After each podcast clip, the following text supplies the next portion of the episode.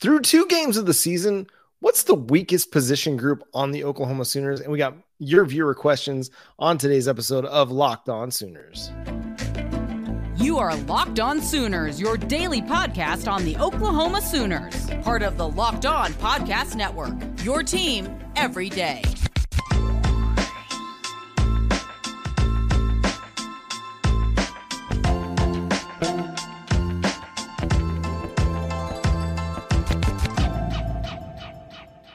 What's up, Sooner Nation? Welcome to Locked On Sooners, and thank you for making Locked On Sooners your first listen every single day. We're free and available on all podcast platforms and on YouTube. Hit that subscribe button and that notification bell to let you know when new episodes drop. My name is John Williams. You can follow me on Twitter at John9Williams. My buddy here is Josh Helmer. You can follow him on Twitter at Josh on Ref. You can also hear him Monday through Friday from 9 to noon on the KREF Sports app. And Josh, we got viewer questions coming at us today, both from Twitter also from our Discord channel. If you are not subscribed to that, go find the Discord link in the YouTube and podcast uh, description as well. It's out there on Twitter as well. So you can go find it over there as well. But join the conversation. A lot of great discussion that happens in our Discord channel, and it's for free. It's all for fun. Just another way for us to interact and communicate, connect with you all, the Locked On Sooners listener and viewer. Josh, our first question comes from the Discord chat, and that comes from Not Dawson over there. I don't know who he is, but he's definitely not Dawson. And he asks, through two games, what is the weakest position group on the Oklahoma Sooners, in your opinion? I'm going to say tight end for right now. We've seen a little bit from Blake Smith, but a little problematic what we've seen. I think uh, from Austin Stogner. I'd like to see that come along further, but that's probably that's probably not a satisfactory enough position group, right, for the the purposes of this conversation. So I take it a layer deeper and I say, okay, to me, I was probably, you know, not looking linebacker. You've been great there. Secondary, I think, has taken a significant step forward. Wide receiver, okay, I'd like to see a little bit more, but generally speaking, not not the weakest link. Uh, I don't think for sure for Oklahoma. It's not quarterback. So that kind of leads us to offensive line, defensive line. And as you start diving into some of the numbers for me, John, you know, you, a lot of people would say, okay, well, you know, it's it's got to be one of the two, right? And it's defensive line because they haven't had the pass rush. And yet, I look at the the numbers so far for Oklahoma, and the way they're defending the run, John, is is really really good. 28th nationally right now, uh, defending the run. So you have to tip your cap there. It'd be easy to say, well, wait a second, what's going on with Oklahoma running the football? And yet, right now, they're also 32nd in rushing offense. So I'm going to lean interior offensive line, but I don't have a strong feeling that there's a definite weak link right now. Yeah, if I could say it's it's probably the pass rush just because it's just not generating anything consistently yet. And maybe it's just evidence of them either one really focusing on the run making sure, hey, listen, we're going to stop the run first and foremost, and then rush the, rush the passer, which a lot of their guys are more built as run defenders than they are as pass rushers. You got a few guys with some juice, but usually it's kind of the the 6'5, 260 defensive ends that are out there, 270 defensive ends. So that's kind of where I lean. Yeah, they're they're defending the run really well. I, I have no complaints about what the defensive line is doing on that front.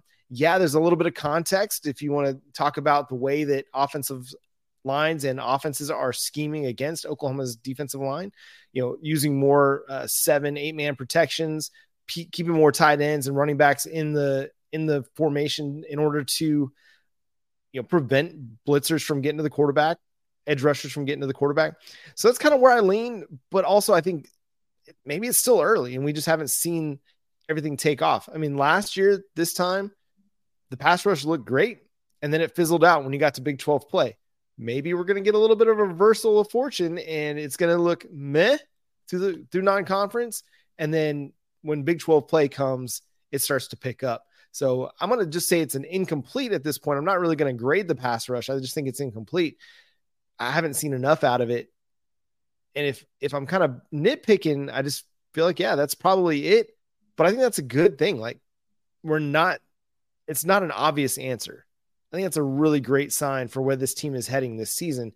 There's no real clear, definitive, obvious answer on on what the weakest position group is. I think you can kind of pinpoint some areas where they haven't been as successful or, you know, a series of drives where they weren't making plays in, in one position group or another, like wide receiver against SMU at times let Dillon Gabriel down, whether it was, you know, Drake Stoops not being ready for the ball whenever he cleared the defender and it hit off his hands and fell incomplete, or LV Bunkley Shelton cutting off his curl route or slipping on the route is what I saw, and not again being available for Dillon Gabriel. Fall, ball falls incomplete, or Gavin Freeman getting the ball thrown. You know, yeah, he had to jump for it, but it, it hit him right in the hands, right where he needed to be to catch it. So you could I could argue maybe wide receiver, but I think tight end kind of comes back to we haven't really seen any receiving production aside from a Blake Smith touchdown, a Blake Smith running catch or catch and run, and a Cade McIntyre catch and run. That's really all we've seen out of tight end.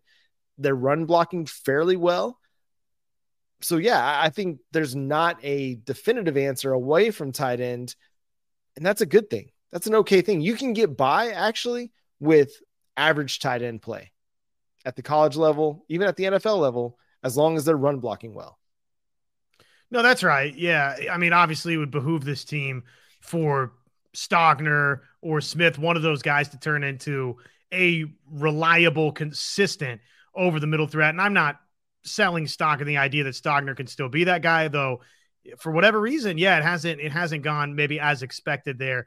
But you're right if the the wide receivers, if you're able to run the football, and Oklahoma has a nice collection of running backs. We didn't even talk about the running backs. I mean, obviously, it's not that position group for Oklahoma with what Tawee Walker's doing. I know there's maybe some questions to sort out in terms of what is the defined one and two look like at running back for Oklahoma. But yeah, I mean, if you're able to run block things up and pass protect and let these wide receivers go start to make plays, you know, questions you could have there too is what's going on with Nic Anderson, Jayden Gibson? Are they going to add a, a, bigger body seriously on a more consistent basis into the equation? But again, if the offensive line holds up, probably yes, you don't need a great tight end for Oklahoma.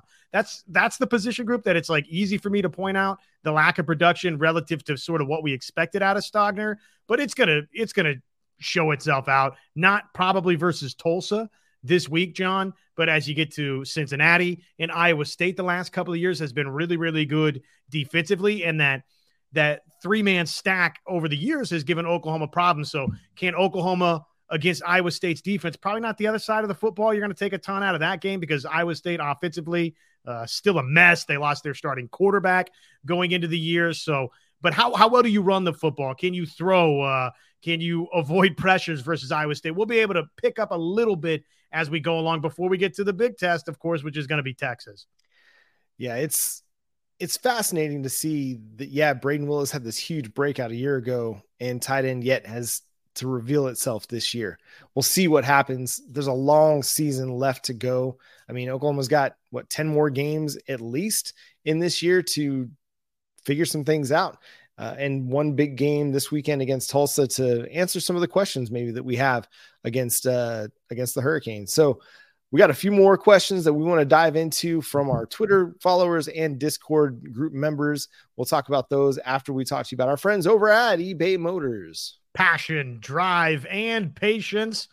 What brings home the winning trophy is also what keeps your ride or die alive. eBay Motors has everything you need to maintain your vehicle and to level it up to peak performance from superchargers, roof racks, exhaust kicks, LED headlights, and more. Whether you're into speed, power, style, probably into a little bit of all of that if you're anything like me, eBay Motors has got you covered with over 122 million parts for your number one ride or die. You'll always find exactly what you're looking for. And with eBay Guaranteed Fit, your part is guaranteed to fit your ride every time. Or guess what? Your money back. That's because with eBay Motors, you're burning rubber and not cash, ladies and gents.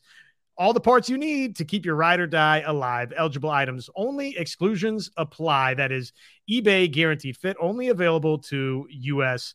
customers at ebaymotors.com. Yeah, Josh, before we get to a couple more questions here on today's show, Let's talk some of the injury updates that were mentioned by Brent Venables in his weekly press conference. It sounds like Gentry Williams is going to be good to go against Tulsa. Was named a captain, which pretty awesome that he gets to be a captain going back home to where he you know played his high school ball, grew up uh, for the uh, the oh, where did he play? Was he Broken Arrow? Booker T. Booker T. My apologies. Sorry, Booker T. Um, I should know that. Booker T. Washington, the five time. Um, Booker T. No, so that's a, a big time, you know, deal for for a guy like Gentry. So congrats to him being named captain and being healthy to be able to play. It sounds like Justin Harrington's a little bit banged up, dealing with an ACL sprain. Uh, is going to probably keep him out of Tulsa and may keep him out of the Cincinnati game as well. We'll just kind of see how uh, his recovery goes. Brent Venables mentioned that he practiced, but where wore a brace. Uh, the other guy that probably Dasan McCullough sounds like he might be ready to go. They're hopeful that he's going to be able to play. We'll see if they actually play him against Tulsa or just kind of try to hold him out, let him get a little bit more recovery time in, and then be ready to go when you go to Cincinnati in a, a week and a half. So any any other injury guys that I that I missed on? I think that's pretty much everybody. I think you covered, yeah, all of it there. But uh, it's it's a job interview, right? My uh, my weaknesses are actually my positives. Let's hope that's the case for Oklahoma here because I do think it could be a positive thing that all of a sudden and and he played and played well a week ago. Peyton Bowen was out there making plays, but now all of a sudden He's again called upon very quickly here. We'll see. Uh, I mean, just based on that, it sounds like yeah, Gentry Williams is ready to slide right back into a starting role. But guess what? You saw Kani Walker get out there and uh, and make some plays for Oklahoma a week ago. And assuming, as you mentioned, Dasan McCullough is back and ready to roll as well. Again, my weaknesses are actually my positives. It's not the worst thing for Oklahoma that you're talking about, whether it's Bowen or Walker or McCullough. I kind of like the idea that each of those guys are potentially getting more reps before you get into obviously a Big 12 play, which is looming. Yeah, I would love to see Peyton Bowen get some get a significant run at Cheetah just to get him on the field. And then another guy like maybe Kip Lewis. Also, he's just proven to be a playmaker. And if you need a spot to play him alongside Kanak and Stutzman, hey, Cheetah's got some snaps available right now. So that could be a potential in, an intriguing option there. We know that Reggie Pearson worked at Cheetah uh, some during the offseason as well it wouldn't be surprising to see him out there. Uh, a couple more questions here on today's episode of Locked On Sooners. Is football catching softball anytime soon? Do you think, Josh? Well, basically, you're saying is Oklahoma football about to rattle off multiple national championships. So, anytime soon, no, I'm going to hold off on that. I think Oklahoma is going to get there under Brent Venables, but uh, you know, I still got to see it a little bit to believe it. The the the recruitments of the last three cycles here is a step, obviously, positively in the right direction for OU. But go win another Big 12 championship for me on the way out the door. Then all of a sudden, you know, with Jackson Arnold and this defensive line upgrading and the defensive talent across the secondary linebackers going forward, show me that that is going to be something a way of the future where you've got stars and all of a sudden we can have that conversation. But that's like saying, I mean, you're going to catch the dynastic Yankees or the Warriors. I mean, right catching softball right now. Nobody can catch softball right now. Yeah, they're they're so good. They're too good. They're they're too good to even put anybody else in the same tier as them right now. Now, if Oklahoma decides they're going to run off three straight national championships in football, then i will stand corrected and admit it on this show very proudly and happily uh, that I was wrong on that front. But no, what Patty Gasso's built with the Oklahoma softball program is second to none. It's it's top tier across the sporting world. I mean, it's an elite program. What no matter what sport you compare it to, I mean, it rivals Geno Auriemma and what he did at UConn. It rivals, you know, men's basketball, whether it's you know Mike Krzyzewski at Duke or Roy Williams in North Carolina. What Patty Gasso's built is absolutely incredible. You could say the same thing for KJ Kindler at for with OU women's gymnastics as well. Just the the dynasty that she's built over there. It's it's it's going to be hard for anybody to match that uh, at Oklahoma or anywhere else for that. And matter.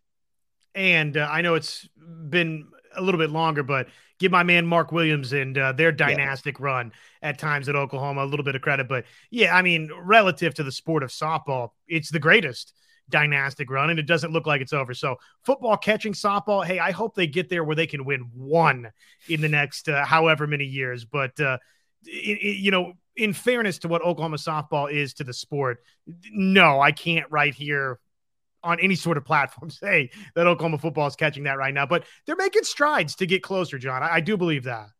Yeah, absolutely. And I think they're heading in, a great direction with Brent Venables. It's just a matter of now seeing that all that play out on the football field. Uh, next question comes uh, to us uh, from a Twitter follower, Eileen P. Kelly one on Twitter. She says, I love your podcast. Eileen, we love you too. Thank you so much for that. One question that I have is why we're so conservative on offense. Is it that DG can't make the throws or is he not seeing the whole field?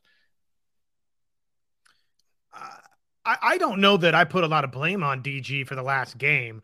You know, I think they took the football away from him a little bit, uh, actually a lot of bit in uh, the contest versus SMU, whether it was giving him the and I don't think it was run pass option. I mean, it looked like designed quarterback read option in mm-hmm. a lot of instances with Dillon Gabriel versus SMU. Obviously, they brought the Jackson Arnold package out there. So they took away his option to throw the football. Now, over the middle of the field, yeah, I think at times that has been challenging for Dillon Gabriel. But in terms of being conservative, I think you look at Jeff Lebby, I, I, right, as your offensive play caller in the last game. But I don't, you know, I, I wouldn't say that uh, Oklahoma is planning to be conservative going forward. I think it just just the way for whatever reason that SMU game sort of played out, John.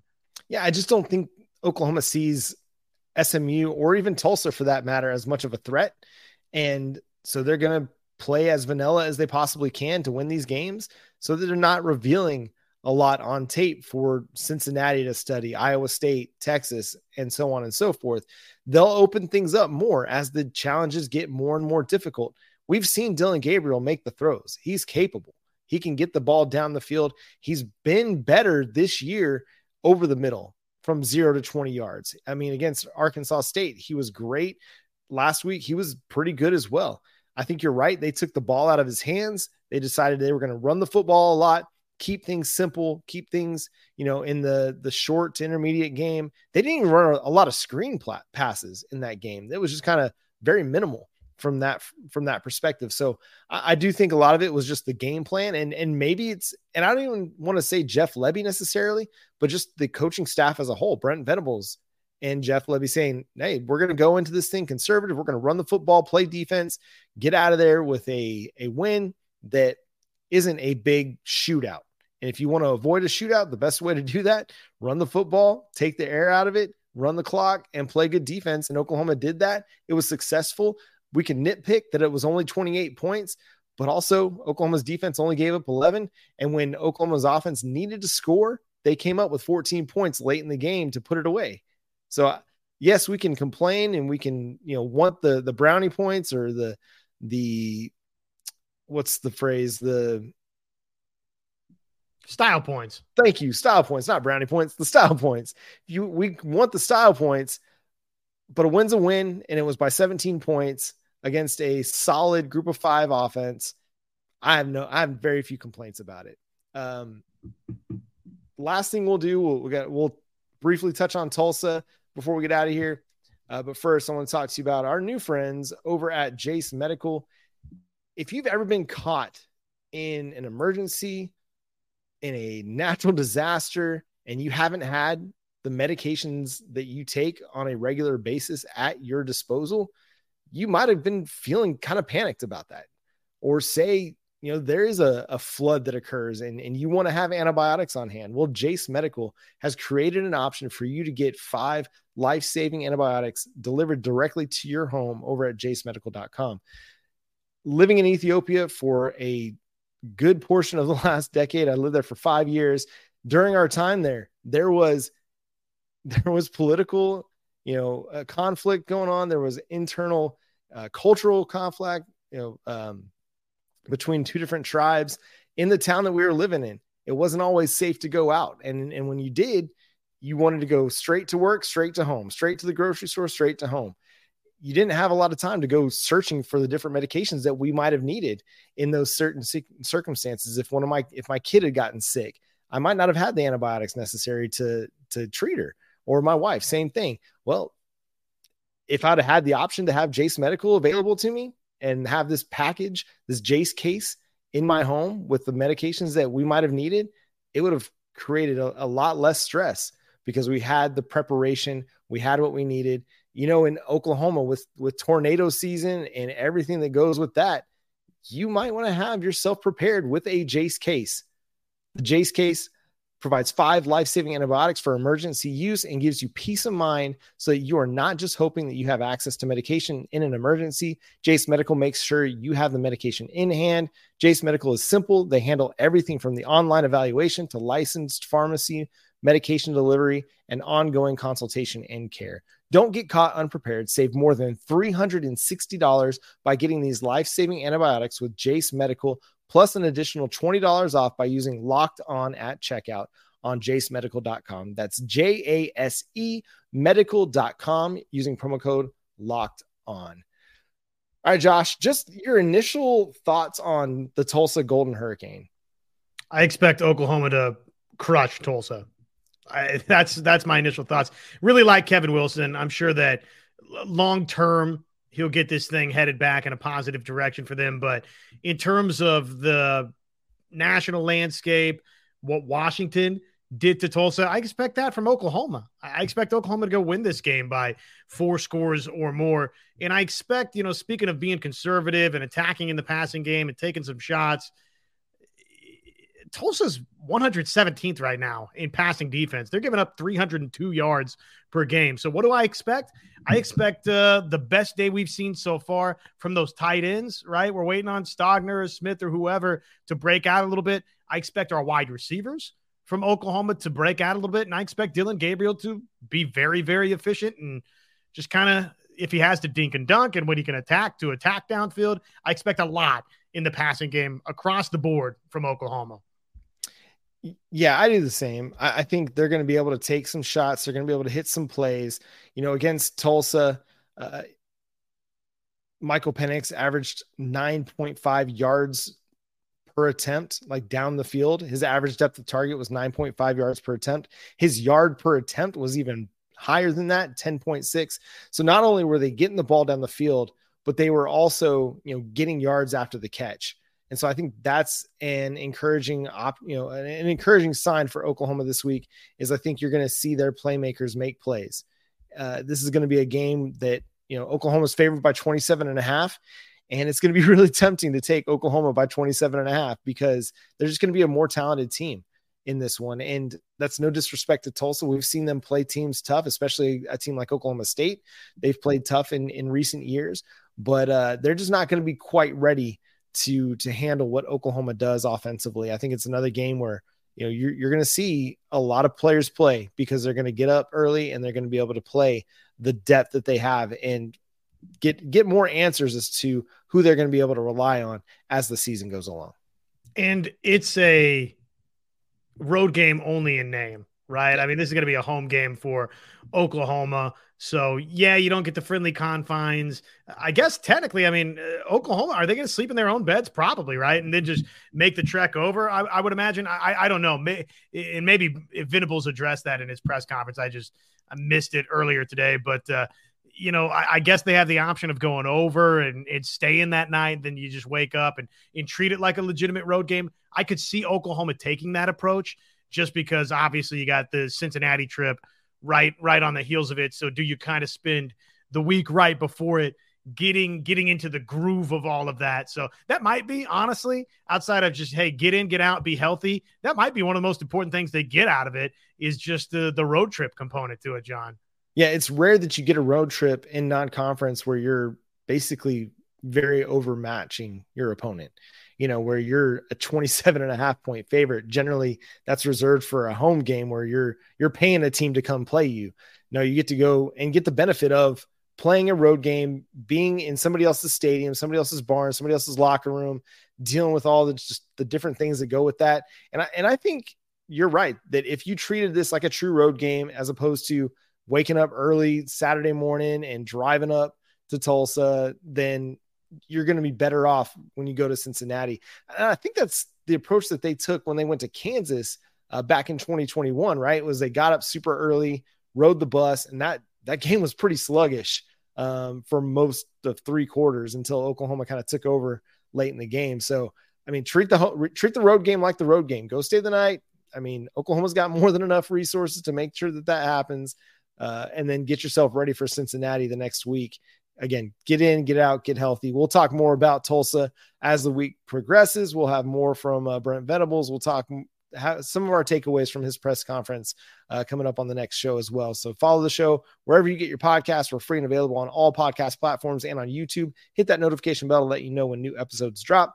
Follow Josh on Twitter at Josh on Ref. I'm at John Nine Williams. Follow the show at Locked On Sooners. And again, subscribe wherever you get your podcasts. But until next time, he's Josh. I'm John. Boomer Sooner.